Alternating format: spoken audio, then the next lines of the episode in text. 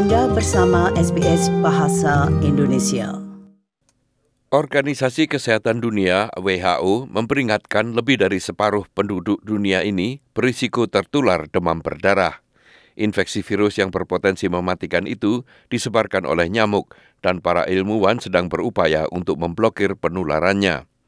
Berikut ini laporan tentang hal itu yang disusun oleh Greg Diet dan Bedem Smolenik. Pekerja dari Institute of Medical Research Malaysia telah menemukan bagian bawah tempat sampah adalah tempat berkembang biak yang ideal untuk serangga yang mematikan itu.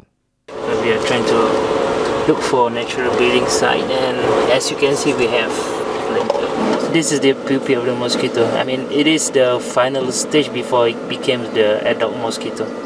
Makhluk kecil itu akan matang menjadi nyamuk yang bisa membawa penyakit yang sangat serius, yaitu dengue fever atau demam berdarah. Infeksi virus itu biasanya ditemukan di Asia dan Karibia, namun sekarang telah ditemukan di tempat-tempat yang lebih jauh, bahkan sampai Eropa. Di Malaysia, kasus penularan itu meningkat dua kali lipat dalam setahun terakhir, dan lebih dari 100 ribu orang terinfeksi. Jenny Eng Martin, meninggal pada bulan Maret karena komplikasi yang disebabkan oleh demam berdarah. Putrinya, Bernadine, sedang berlibur dan mengatakan ia tidak dapat pulang pada waktunya untuk mengucapkan selamat tinggal kepada ibunya.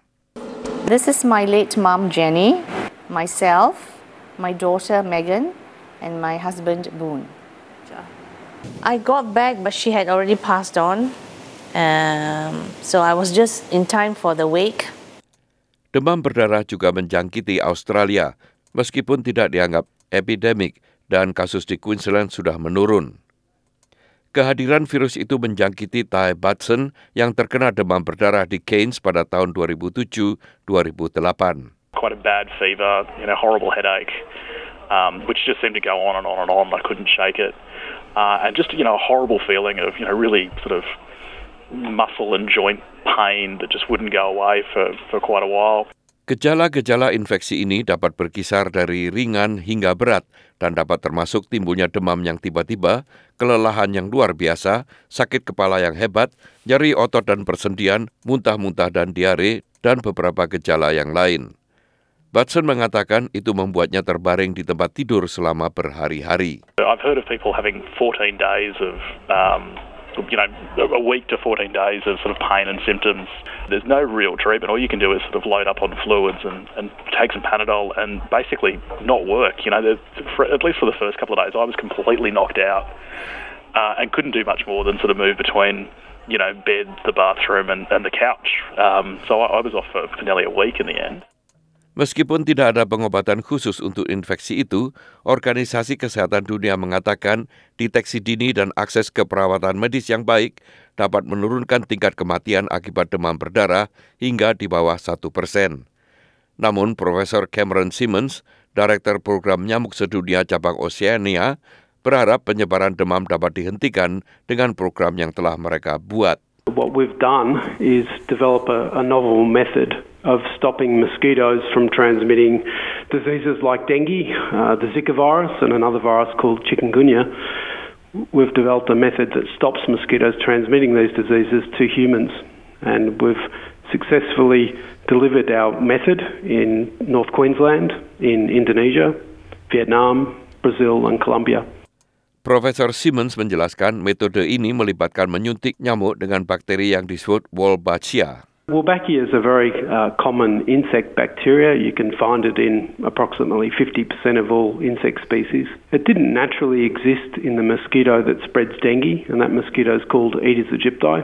Our program introduced this bacteria into the Aedes aegypti mosquito and discovered that when Wolbachia is present in that mosquito, that these mosquitoes are no longer able to transmit the dengue virus or the Zika virus.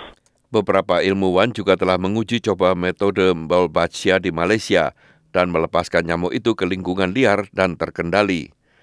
Profesor Universitas Glasgow Stephen Sinkins yakin ini telah membantu menurunkan kasus demam berdarah di daerah sasarannya. It's been a couple of years in one of the sites since the releases ceased and the Wolbachia have stayed stably at a high level and they've been blocking dengue transmission in those areas. So if that pattern is sustained, um, on a larger scale, then it will be very effective. Di sebuah kompleks apartemen Malaysia di mana nyamuk percobaan itu dilepaskan, infeksi demam berdarah menurun hingga 70 persen. Namun menurut WHO masih ada sekitar 390 juta infeksi demam berdarah per tahun dengan setengah populasi dunia berisiko terkena infeksi itu. Terlepas dari keberhasilan metode Wolbachia, Profesor Simmons memperingatkan perubahan iklim menyebabkan demam berdarah akan berlanjut. I think there's been, you know, particularly with Australian bushfires, again a reminder that over the next few decades we're going inevitably to see the consequences of, of climate change.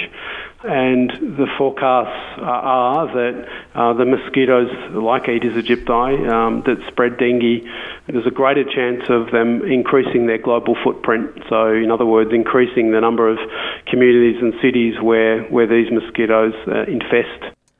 Para ilmuwan berharap dengan memperluas uji coba Wolbachia, mereka akan dapat menghentikan peningkatan jumlah kasus dengue fever setiap tahunnya dan dengan demikian melindungi komunitas global. Anda ingin mendengar cerita-cerita seperti ini?